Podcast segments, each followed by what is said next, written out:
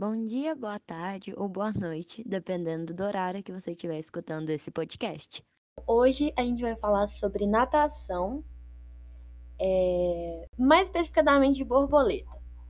Bom, muitos acreditam que natação é, é ah, eu sei nadar, que, ou seja, sei boiar. É sobre você saber boiar, respirar debaixo d'água, aprender os quatro estilos e se desafiar cada vez mais a bater seu próprio recorde e também de seus colegas. Como todo esporte, a natação é, tem suas regras, seus, suas modalidades, né? Podendo ser individual, revezamento. E como os esportes em gerais é incrível e emocionante. Na natação, a gente tem quatro estilos. O crawl, que é o mais famoso, em que você estica os braços e vai batendo as pernas para cima e para baixo. O peito já é mais diferente, é o esporte mais lento, em que você dobra e estica os braços, tentando se empurrar para frente. É, na natação a gente fala que o estilo 1 é o que você melhor nada. Aí tem o estilo 2, 3 e último, né? Meu estilo 1 é peito, eu gosto muito dessa modalidade, principalmente porque respira toda hora.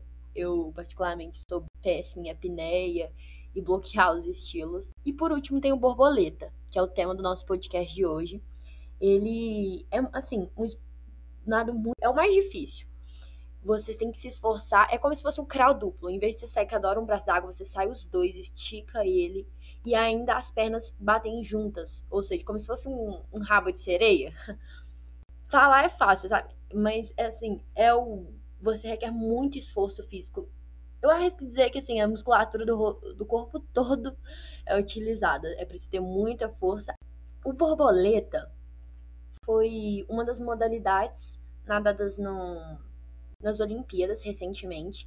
E o Leonardo de Deus, nosso atleta brasileiro, no 200 metros de borboleta, ficou em sexto lugar, mas ele, como eu havia dito anteriormente, a natação você tem que bater seus próprios recordes e também dos seus adversários, mas nem sempre é possível fazer um ou outro e quem dera os dois, né?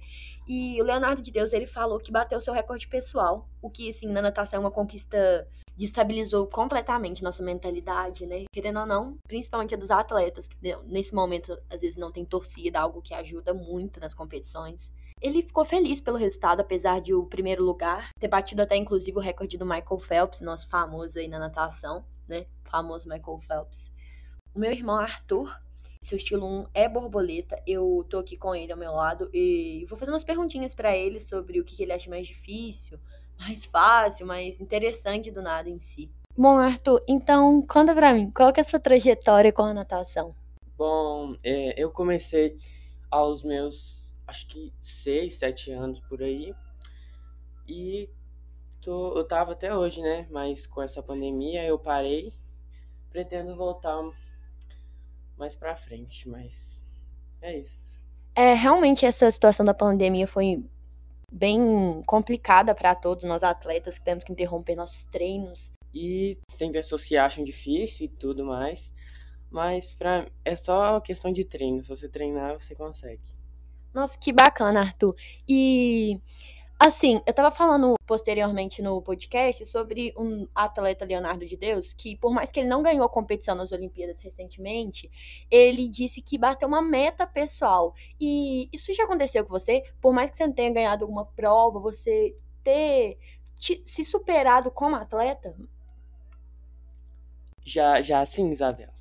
É, eu bati um, um recorde pessoal no 50 livre no, na Copa Minas e para mim já eu não ganhei, mas para mim foi uma conquista, que foi superar, me superar.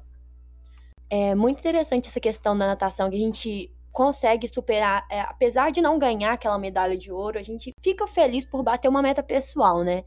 E além da, da modalidade individual que eu nado, a gente tem o revezamento. No revezamento, você, você, você prefere praticar individualmente, porque tem pessoas que optam pela natação justamente por ser um esporte individual. Ou você gosta daquele trabalho em equipe?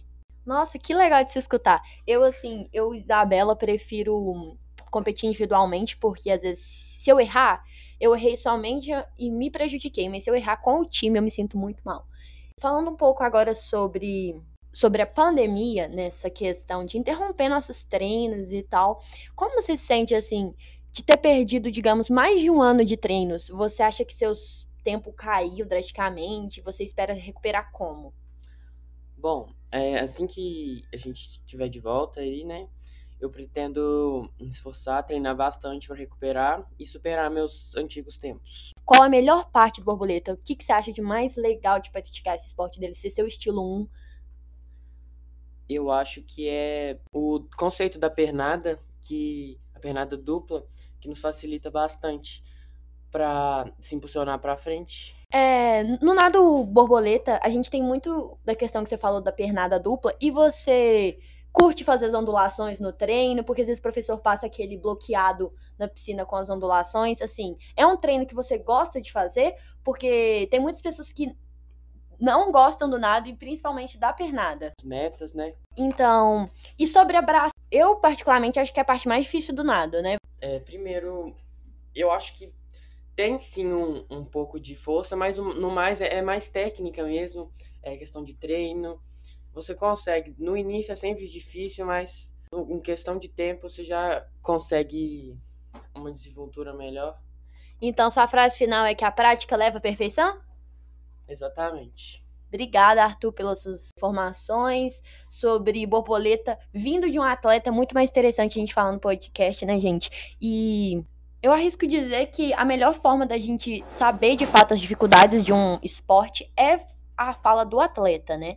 porque o técnico fala com olhos mais profissionais e ele não está no momento de fato, né? Bom, falando sobre as competições, é, borboleta geralmente tem 50 metros de borboleta, 200 e tem nada medley, né? Que nada mais é que a junção dos quatro estilos. Você mescla todo. Acredito que numa competição, o mais difícil é se lidar com a sua pressão pessoal. O nervosismo atrapalha muito porque você treina constantemente até chegar o momento da competição, né? Então, a técnica de fato não será sua inimiga, porque você já treinou. Quem tá me escutando aqui é atleta, sabe como é que é os momentos ali, minutos antes da prova, até o momento das suas marcas, assim, o coração vem na boca de verdade. Eu acho que o mais incrível da natação é essa versatilidade que você pode ser ruim em uma técnica, né? E boa em outra, você vai conseguir conquistar suas medalhas, mesmo não sendo perfeito em todos os aspectos dessa do esporte, né? Porque no vôlei, por exemplo, você tem que saber uma manchete boa, um toque bom, um bloqueio bom e um ataque bom e um saque bom. Então, assim, não tem brecha para você ser ruim em alguma coisa, para você ser um atleta completo, né? Já na natação, você tem as os seus estilos, né? Você tem o seu estilo 1 que você dedica para ele, você gosta e pratica ele. E não importa se, por exemplo, o costas é um nada que você não gosta, assim. Por exemplo, eu odeio costas. É meu último estilo, então assim, que eu menos pratico, com menos treino. Claro, a gente não pode deixar de, de, de praticar mesmo. Mas é aquilo, você pode ser vulnerável em uma área da natação, entende? É muito interessante isso. Voltando à fala do borboleta, né? Eu acho que o que você tem que tem em mente, eu acho que o segredo, a pernada. Se, se você tem a potência, como o Arthur falou, na pernada, eu acho que todo o nado continua, entende? Mudando um pouco de assunto, é, voltando à competição, a borboleta na competição, eu tava, eu tava na Copa Minas, de Minas Gerais de natação, e eu nadei 50 metros de borboleta. Eu não gosto particularmente, o único modalidade, assim, da natação que eu gosto mesmo é o peito, mas vou nadar borboleta, né? Porque a gente não pode deixar de, de se desafiar, né? Em todos os quesitos da nossa vida. Eu não sei se vocês já assistiram uma competição de natação. Tem um primeiro apito que você que autoriza os atletas subirem no, no bloco mesmo, né? Cada atleta tem seu próprio bloco ali. E é um primeiro apito mais longo. Depois, geralmente, assim, nas competições que já foi, as pessoas falam as suas marcas e a gente se prepara, posiciona os pés e o último apito que você pula na piscina. Assim, o momento mais é, impactante da competição é naquele momento que você. É, nesse último apito, sabe? O coração, assim, congela até que você entra na piscina, aquela choque de água fria, porque geralmente as águas são bem frias. Raramente as piscinas são aquecidas. E Hum, assim, é uma sensação incrível. Você, no momento da prova, você, não, você só tá fazendo a prova, seu cérebro só foca naquilo, é uma sensação única. Quem viveu sabe do que eu tô falando. É, seu cérebro simplesmente foca 100% na sua prova ali, seja ela livre, seja costa, seja peito, seja o borboleta, o incrível borboleta, que você realmente sente que você tá voando dentro da piscina. Eu acho que é até por isso que devia chamar borboleta, é uma sensação assim libertadora de estar tá nadando.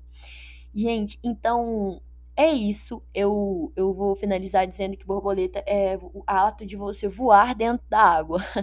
É muito interessante mesmo, mesmo. Se você tem a oportunidade de praticar, tenta. É difícil, é, é sim. Eu não vou mentir, mas assim, é um nado incrível. A natação em si é incrível.